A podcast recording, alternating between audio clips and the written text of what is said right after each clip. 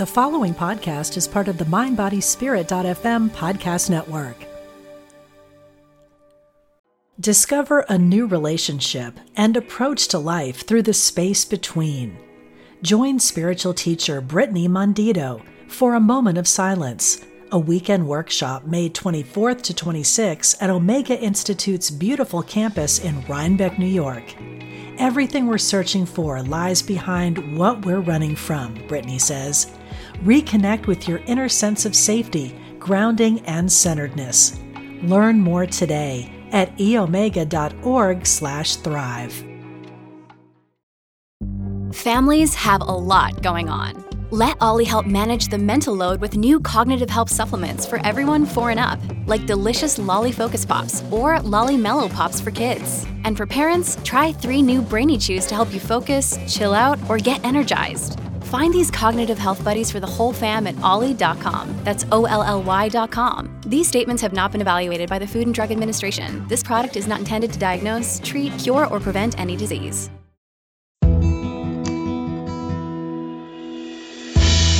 Support for this show comes from Alive Mind Cinema, devoted to bringing you the best documentaries about enlightened consciousness, secular spirituality, and transformation. Watch a film that might change your life at alivemindcinema.com. From Spirituality and Health magazine, I'm Rabbi Rami, and this is Essential Conversations. My guest today is Stephanie Arnold. Stephanie is an Emmy nominated and Telly Award winning television producer who spent 27 years directing and producing music videos, infomercials, educational documentaries, and syndicated and network television shows. She's also the author of 37 Seconds Dying Revealed Heaven's Help, a book that was published this September by HarperCollins, and an excerpt of the book will appear in Spirituality and Health magazine. Stephanie Arnold, welcome to Essential Conversations. Thank you so much for having me. Our time is very short, and given the limited length of the conversation, I want to bring our listeners into the heart of your story right away. Mm-hmm. So you were pregnant with your second child, and you started having visions. You call them mini movies. What can you tell us about what was happening to you? So I was receiving detailed premonitions. They were visions that I was going to hemorrhage and that I was going to need a hysterectomy and that the baby was going to be fine. And I would see myself on the operating table and ultimately I would see myself dead. I could not see myself staying alive in the operating room. I saw all the premonitions led to me dying. So when you say premonition, mm-hmm. I'm trying to get a sense of what that is. I mean, how vivid was the image that you saw? So the way that I describe it, because it, it, was difficult to describe, you know, exactly what I was going through, but if I felt that I was going to hemorrhage, like I saw myself in this vision, these many movies, I felt my body lose blood. I felt it viscerally. Those visions came to life in my body. So when I saw in a vision that these organs were going to combine, I felt it in my body like a lava lamp, like two blurbs, you know, blobs combining together and I would get lightheaded and I'd fall off balance. And each time I had these visions, I would end up in the hospital having the doctors check me out, having ultrasounds, doing MRIs, doing tests. I sought out specialists. I asked for help from anyone who would listen to me. And this was your second child, so this is not the first time going through this and you're just nervous. This is something very different. Correct. I mean, in your introduction, you talk about my history and my background. You have to be very solid, you know, not hysterical person to deal with heavy pressure when you're producing television or what have you. So this wasn't me being neurotic and crazy and, you know, I'd had a baby before, I'd had a C-section before. This wasn't the fear of the unknown. This was something completely different. So you knew it was something completely different and you knew it wasn't just a hysterical mom to be but when you go to the doctors, they're not so sure. Most no, of them aren't I, taking you seriously. None of them did. I mean, at some point they had to look at the numbers. Like my husband's a PhD in economics from University of Chicago. He's a very level-headed, analytical under crisis, very fluid thinker. He was an Air Force pilot. None of this made sense to him. He just thought maybe something was wrong with the baby. And so every time I would get checked out, everything was negative for what I feared. I ultimately went to a gynecological oncologist who specializes in high risk reproductive organ cancer. And I said, I'm going to need a hysterectomy. And my husband is looking at the people in the waiting room and they have cancer and they have IVs in their arms. And he's like, we are taking up precious time from this man and he could be saving lives.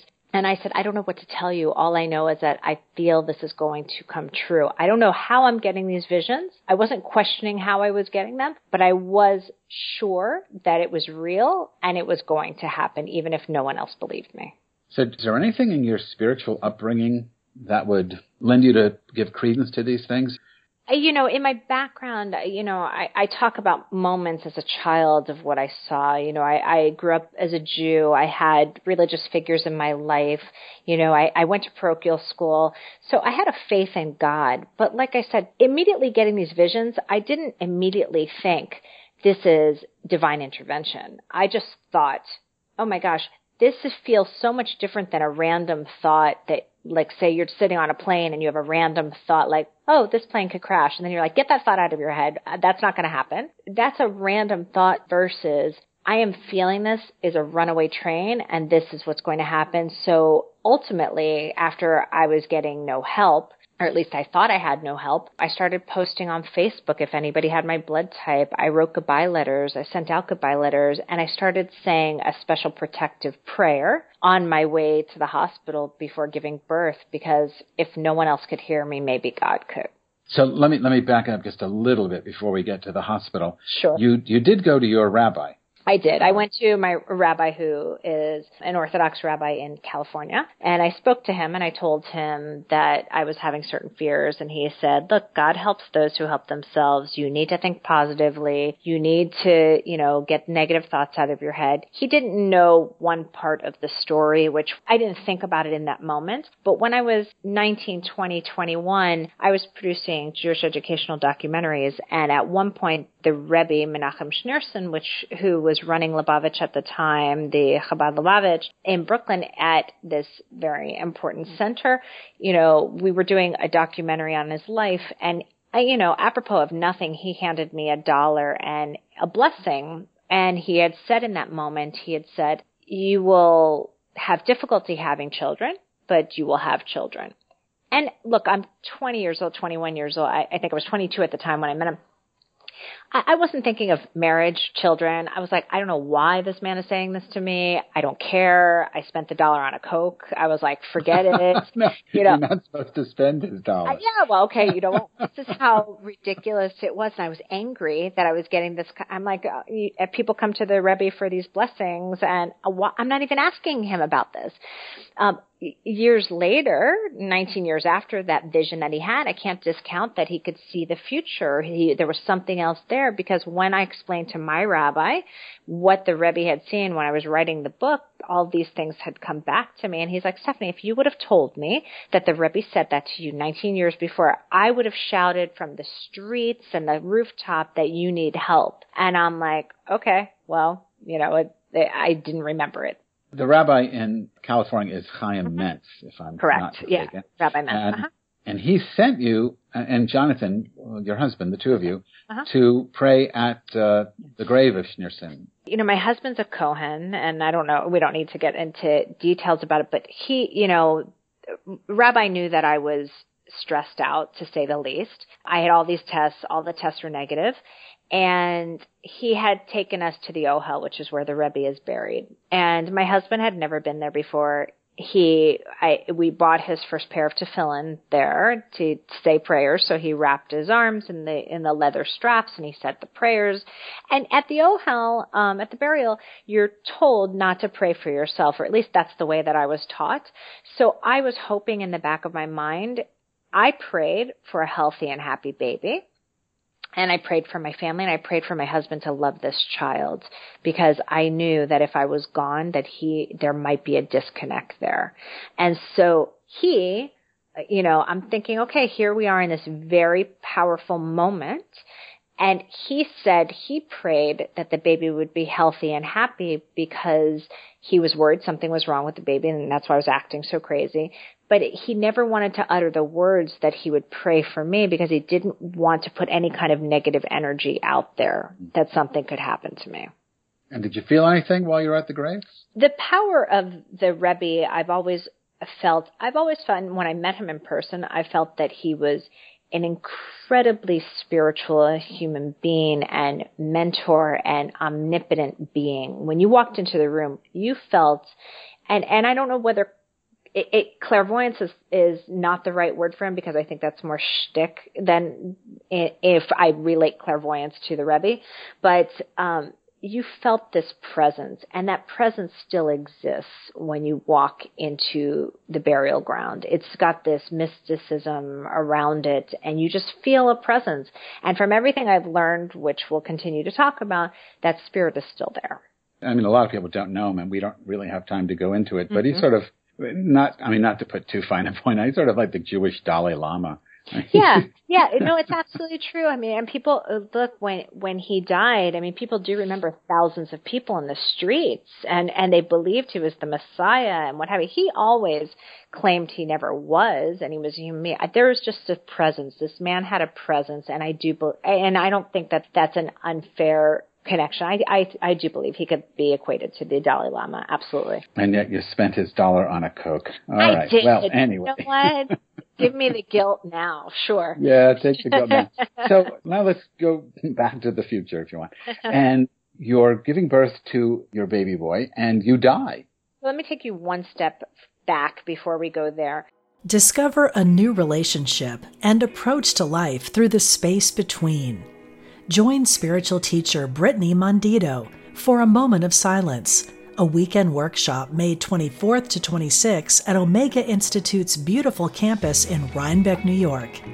Everything we're searching for lies behind what we're running from, Brittany says. Reconnect with your inner sense of safety, grounding, and centeredness. Learn more today at eomega.org/thrive. So one of the things where I had consultations and appointments and doctors and, you know, in their defense, all the tests were negative. So they just thought I was off the deep end. There was one doctor. So my gynecologist told me I should have a consultation with anesthesia. And in that consultation, that phone consult, the woman had, was a fellow, a young fellow, and she said she had never heard a patient speak so clearly about what was going to happen to her how she sought out specialists to save her life and had had a baby before and had a C-section before, so it wasn't the fear of the unknown. And she said with that phone call, she flagged my file unbeknownst to me and incorporated extra blood monitors and a crash cart in the operating room at the time of oh. delivery. That is 100% what saved my life. So somebody so, finally listened. Yes. Yes. But it definitely, when I talked to her, her name is Dr. Grace Lim. When you talk to her later, she said, you know, she's a very spiritual person and she always thanks God every time she walks into a patient's room because there's a reason she's meeting that patient. It's nothing she's taught in medical school, but it's something that she is a devout believer in. And at that point, not just in that moment, but in the operating room the day of delivery, she felt something was going to go terribly wrong. And it did. So you flatlined. I did. I had, I was clinically dead for 37 seconds. The crash cart that they had immediately, they used it to resuscitate me and they put me under general anesthesia. And at that moment, what I ended up having was an amniotic fluid embolism. It's a very rare 1 in 40,000 risk. It's basically when amniotic cells get into the mother's bloodstream and you happen to be allergic to it, your body goes into anaphylactic shock. And in most cases, women don't make it. So the first part is cardiac arrest, your lungs shut down, what have you. And then the second part is DIC, which is your body's inability to clot. And so when you have no ability to clot, you hemorrhage and you bleed out. And my blood type is O negative, which is very rare. And because of the extra blood she ordered, they had enough blood to sustain me before they circulated more blood to bring it back in to keep me up. And I was given 60 units of blood and blood product in order to keep me alive. Wow. So 37 seconds mm-hmm. does not seem that long to people, or to me. And they know it was 37 seconds because they're monitoring this. Correct. I mean, you are aware during this. So is there a time shift? Does it feel longer? So this is what I learned because you know, it wasn't just the 37 seconds. I was put in a medically induced coma for six days.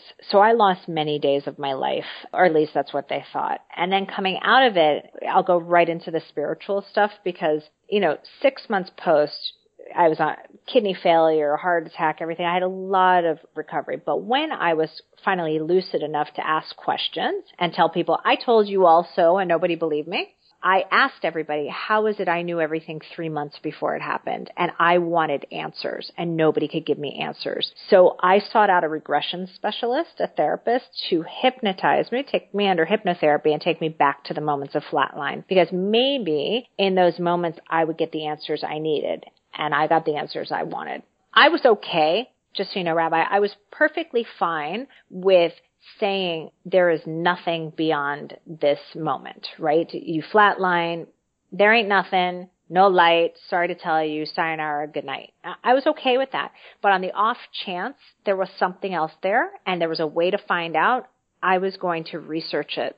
And so my husband was perfectly fine. Crisis averted. Let's move past this. Why are you going back into the fire? Um, and I was like, no, I need to know. So in the therapy, I videotaped my therapy. And in the therapy, you can actually see me go through the convulsions and, and the body remembers trauma, severe trauma. But what the therapist says is that the, the brain stores memories like a film strip in your head. And all of a sudden, everything that happened in that operating room, after I flatlined, I saw as clear as day. Now, as a scientist, you could say, sure, well, the hearing is the last to go. And mind you, you know, there was a curtain up in front of my face. So I was having a C-section. I couldn't see anything. Now I'm flatline and now my eyes are taped shut. Now I'm intubated and they, they're getting me surgery. So let's say the hearing is the last to go. There's no way I could see what I saw. And what I saw was a complete out of body experience where the doctors were standing, who did what, that the first part of the crash cart didn't work, but the second did, who hit the button for the code, what nurse jumped on my chest four times to do the compressions, that the anesthesiologist was down by my feet instead of my head. There were details of placement of where everybody was and what people were doing down the hall, including what my daughter was doing with the with the blood pressure machine in a completely different room down the hall, what nurses were doing down the hall in that out of body experience. And then after that, I saw how I received the messages in the first place. So in the book, I talk about certain cravings I had that doctors had never heard of and couldn't understand why. And then all of a sudden, the minute that I flatline, the person that those cravings were related to appeared at that light, at that moment of separation. And he looked at me and as plain as day and the spirits that were around him and my grandmother and everybody that I saw in those moments um, in those 37 seconds, and to get back to your question, in my opinion, time stands still because you're watching everything happen. I don't know whether time, you know, just doesn't. Yeah, so it, the 37 seconds was relative is it relevant? to the medical staff. Right, exactly. Well, it's, it's relative to what the staff is doing, but it's it's a different experience from your your Correct. perspective. I've talked to a lot of people who have had near death experience which is the more classical ones where there's the out of body and then you go through the tunnel and there's light. But they were all Christians and they all saw Jesus. Hmm. And you're the first Jewish person I know who's uh, who's had this kind of experience. Mm-hmm. So I'm sure everybody wants to know. Did you did see, I see Jesus? Jesus? I did not, but I saw hundreds of spirits. And what I told what I told people were the people that I did not know, the spirits that I did not know had specific messages for the people that were still alive on, on the physical plane. And when I gave those messages to those people that are still alive, they were floored that I knew certain details because I'd never met their relatives. And so it was proof for me that the afterlife exists. Now, when you're talking 37 seconds, or you're talking six days in a coma or what have you, and the, the spirits that I'm seeing, I didn't take my time to look around heaven and say, "Oh, there's a there's a skyscraper there," or "Who's driving a Mercedes?" I I didn't, you know, that wasn't where my focus was. My focus was, "Okay, that's nice to see you all, but I need to get back." Um, and so, how has this changed your your understanding of dying and death? Uh, you know, in I'm a not. Yeah, I'm not afraid of dying. It's it, I wasn't ready to go. I had a, a love of my life and a family, and I wasn't ready to go. But what I know now, irrefutable proof for me and my family and anyone who has been part of my story or around my story, is that the afterlife exists. That spirits are always around you and always around there to help. You just need to open your eyes and your ears in order to see and hear them. So we we're, we are running out of time. What about advice to you know moms? I mean, you you, you have yeah. three children now. Yes, I have a stepdaughter yeah, so, and I have two biological. Uh, okay, so so My, you, you haven't gone through pregnancy again. No. But what would you say to moms now who are maybe having visions, premonitions? So I would say more than anything else that if you sense something, say something. Because the bottom line is that on the chance that you're wrong, you'll say, I'm sorry, I was hormonal, I was pregnant, whatever. You cannot be afraid of being judged because use my story or anybody else's story as an extreme example that I spoke to so many people and nobody listened until finally somebody stood up and listened. And they, and the other thing is on the off chance you are right, it is not worth staying quiet if it could save your life. Okay, very good advice. My guest today was Stephanie Arnold. She's the author of 37 Seconds, Dying Revealed Heaven's Help. You can learn more about Stephanie at her website, stephaniearnold.net. Stephanie, thank you so much for being with us on Essential Conversations. Thank you so much for having me again. I appreciate it. Uh, it was my pleasure. Support for this show comes from Alive Mind Cinema devoted to bringing you the best documentaries about enlightened consciousness, secular spirituality, and transformation. Watch a film that might change your life at alivemindcinema.com. Essential Conversations with Rabbi Rami is a project of Spirituality and Health magazine. Visit spiritualityhealth.com and subscribe to the magazine in either print or digital formats, and download the iTunes app for this podcast. Essential Conversations is produced by Corinne Johnston, and our program coordinator is Alma Tassi. I'm Rabbi Rami. Thanks for listening.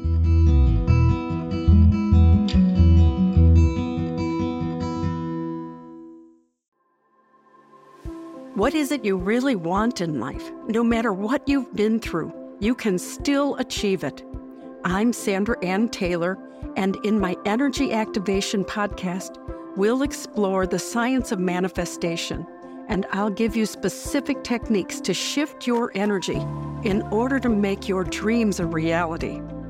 I also do live energy readings, and you can be a part of the show by emailing your questions to me at sandrataylor.net. Join me on the mindbodyspirit.fm podcast network or wherever you get your podcasts.